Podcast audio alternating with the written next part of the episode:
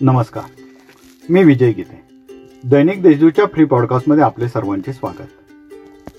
नाशिक शहरातील इयत्ता आठवी ते बारावी पर्यंतचे वर्ग तर ग्रामीण भागातील इयत्ता पाचवी ते बारावी पर्यंतच्या शाळा करोनाचा संसर्ग कमी झाल्याने आज सोमवारपासून सुरू होणार आहे.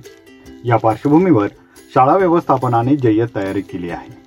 मात्र पालकांकडून आपल्या पाल्यांना शाळेत पाठवण्याची मानसिकता नसल्याचे चित्र आहे. सप्तशृंगी निवासिनी देवी नवरात्रोत्सव सात ऑक्टोबरपासून सुरुवात होत आहे. यंदाचा नवरात्रोत्सव सालाबादाप्रमाणे यात्रा प्रकारात होणार नाही. भाविकांना श्री भगवतीचे दर्शन केवळ ऑनलाईन दर्शन पासद्वारेच घेता येणार आहे. मध्य रेल्वेने एप्रिल ते सप्टेंबरमध्ये पस्तीस पॉईंट सहा टक्क्यांहून अधिक मालवाहतूक केली आहे. मध्य रेल्वेत सप्टेंबरमध्ये झालेली मालवाहतूक आतापर्यंतची सर्वात चांगली लोडिंग आहे असे अधिकृत सूत्रांनी सांगितले जिल्ह्यात दिवसभरात एकाहत्तर जणांचे करोना अहवाल पॉझिटिव्ह आले आहेत. तर मागील चोवीस तासात त्रेपन्न रुग्णांनी करोनावर मात केली आहे.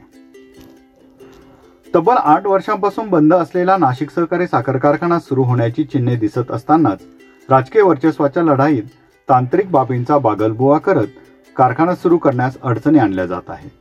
यामुळे शेतकरी कामगार व सभासदांच्या आशेवर पाणी फिरले आहे असा आरोप होत आहे.